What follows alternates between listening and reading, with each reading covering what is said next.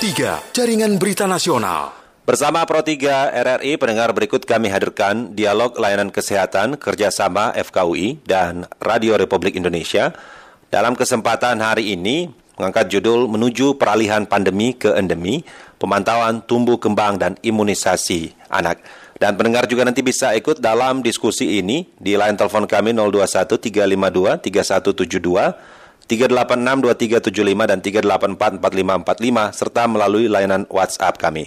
Saya bersama dengan Dr. Angga Wirahmadi, SPA. Dialog Kesehatan. Selamat pagi, Dok. Dok Angga. Dok Angga. Baik. Terjadi gangguan. Ya, dok. Halo dok.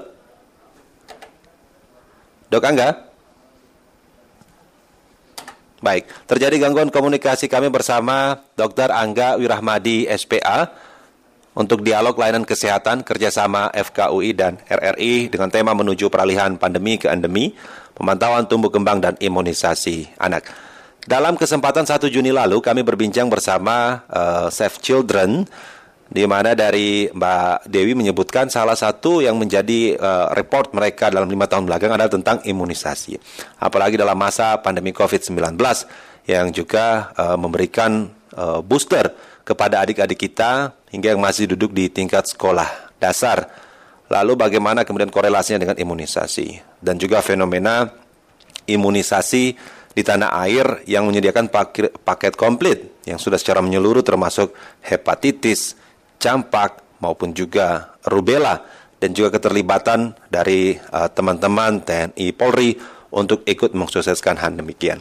Namun sebuah konteks dari peralihan pandemi ke endemi di saat uh, kurva dari COVID-19 yang menunjukkan progresnya uh, landai di berbagai daerah uh, termasuk juga di Jakarta walaupun terbaru kita dapat kabar adanya kenaikan kasus positif COVID-19 namun tidak begitu signifikan.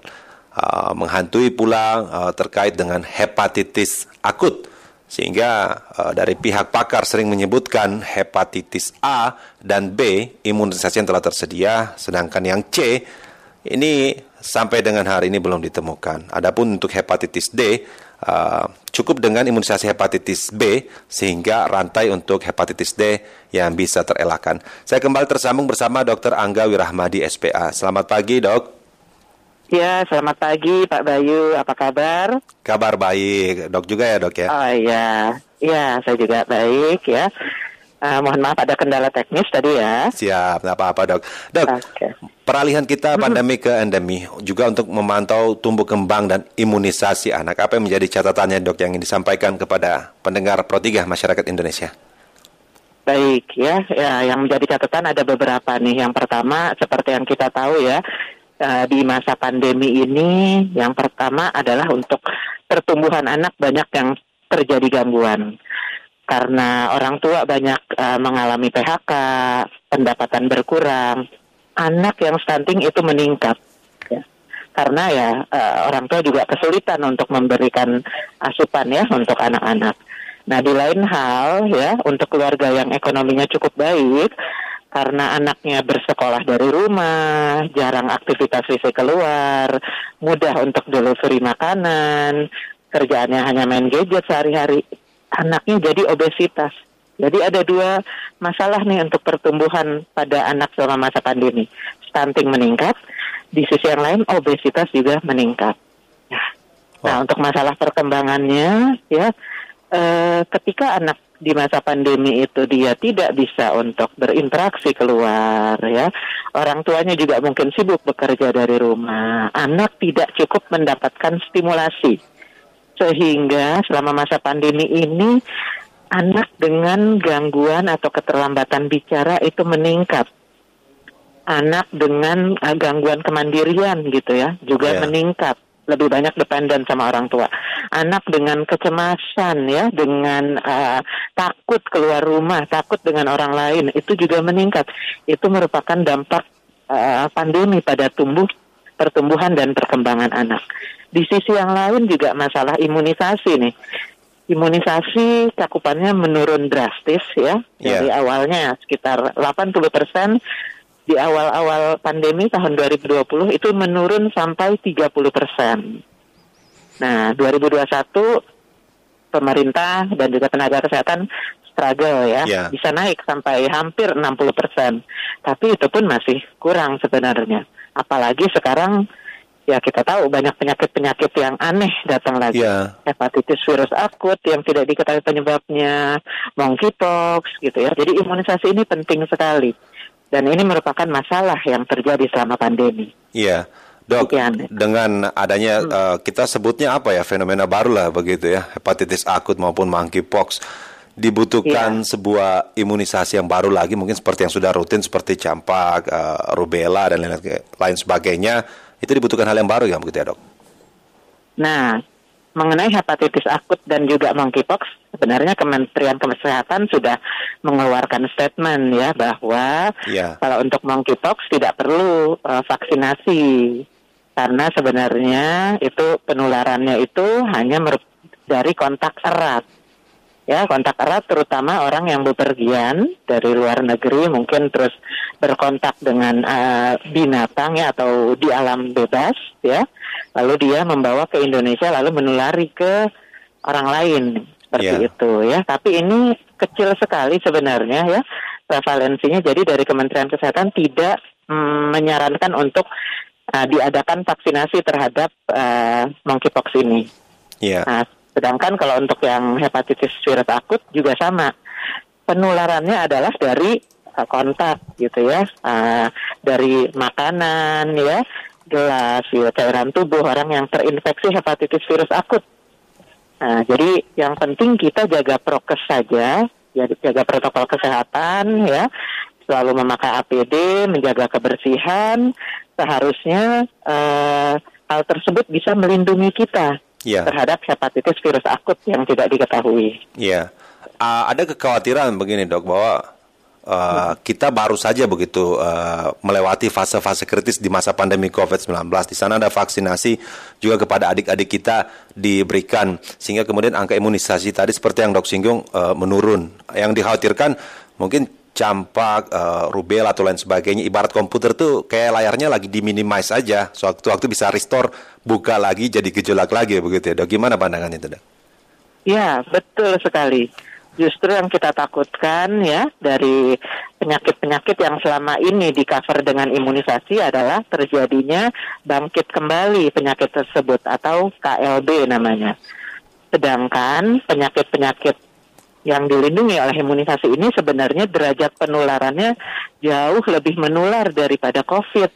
Iya. Jadi bisa dibilang kalau contohnya difteri ya, difteri itu kemampuan menularnya lima kali daripada COVID. Jadi kalaupun ada satu anak kena difteri, sekeluarganya itu walaupun tidak ada gejala tetap biasanya kita harus obati dengan pencegahan difteri. Belum lagi tetangganya tempat anak itu main. Seperti itu. Karena penularannya lima kali lipat lebih tinggi dibandingkan COVID. Iya. Nah, dan bahayanya juga jauh lebih berbahaya penyakit-penyakit seperti difteri ya, terus juga rubella yang bisa menimbulkan kecacatan pada bayinya, tetanus yang bikin kejang-kejang. Nah, itu lebih berbahaya sebenarnya pada anak-anak dibandingkan COVID. Baik. Dok, ada pertanyaan dari pendengar kita melalui WhatsApp Ibu Gita di Samarinda. Ini yang disebutkan di daerah saya, Dok. Ada ditawarkan imunisasi lengkap satu kali saja, jadi tidak melewati eh, beberapa kali imunisasi di posyandu maupun puskesmas. Jangan dijawab dulu, Dok ya. Kita tahan dulu, Dok. Saya bersama Dokter Angga, kami akan kembali setelah yang berikut ini. Oke. Kilas Berita. Pendengar Polres Metro Jakarta Barat menangkap seorang anggota grup band terkenal terkait kepemilikan narkoba. Kabitumas Polda Metro Jaya E. Zulfan menyebutkan eh, identitas ini nanti akan disampaikan tepat pukul 11 waktu Indonesia Barat dan nantinya akan dirinci narkoba jenis apa yang diduga dikonsumsi si personil band tersebut. Untuk informasi lainnya bisa Anda akses di rri.co.id. Kilas Berita. Pro 3, Jaringan Berita Nasional. Dialog Kesehatan. Kita masih bersama untuk sesi dialog kesehatan bersama Dr. Angga Wirahmadi, SPA. Dok, uh, silakan disinggung tadi dok Ibu Gita di Samarinda melalui WhatsApp. Imunisasi lengkap sekali suntik saja, katanya dok. Baik, oke okay, ya.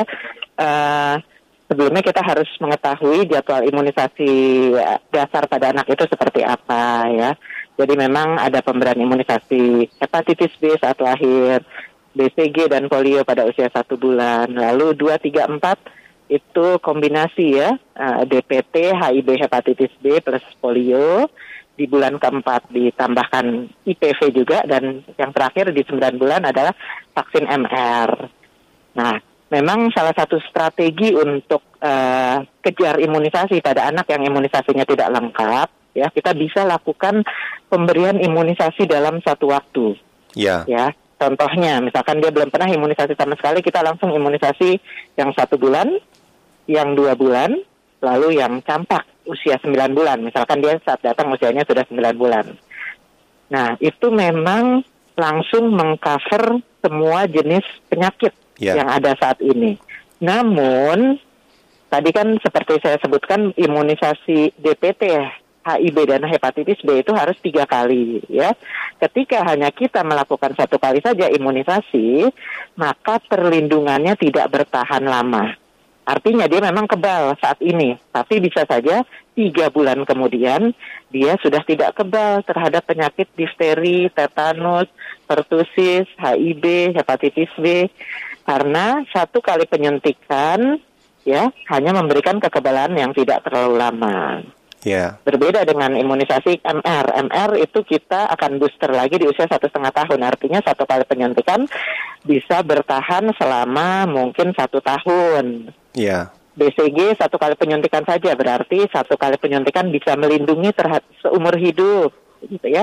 Tapi khusus vaksin yang DPT tadi ya, mengapa disarankan pemberiannya tiga kali imunisasi dasar plus satu kali imunisasi booster?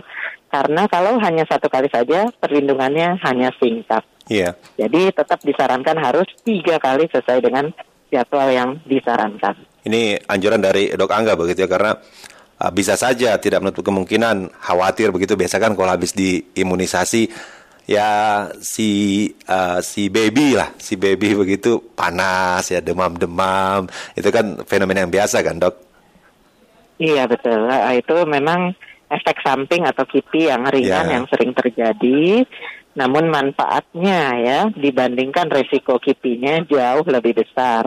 Yeah. Jadi dibandingkan kena sakit yang parah seperti difteri yang bisa sampai menyebabkan kematian, uh, kita rasakan demam ringan 1 sampai tiga hari berupa bukan merupakan hal yang berbahaya. Iya. Yeah.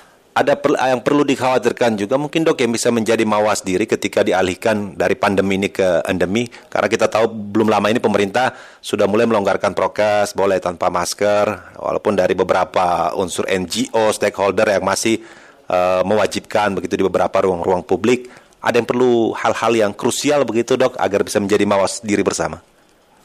Baik ya, uh, justru di ketika pandemi ini sudah merubah jadi endemi, di mana uh, semua kegiatan bisa dibilang bisa 100% sama seperti dulu, yeah. walaupun tetap menggunakan APD, maka pelayanan uh, pemantauan dan uh, penanganan tumbuh, pertumbuhan, perkembangan anak dan imunisasi anak itu harus kita maksimalkan kembali. Orang tua tidak perlu takut lagi datang ke posyandu yeah. untuk dilakukan imunisasi rutin.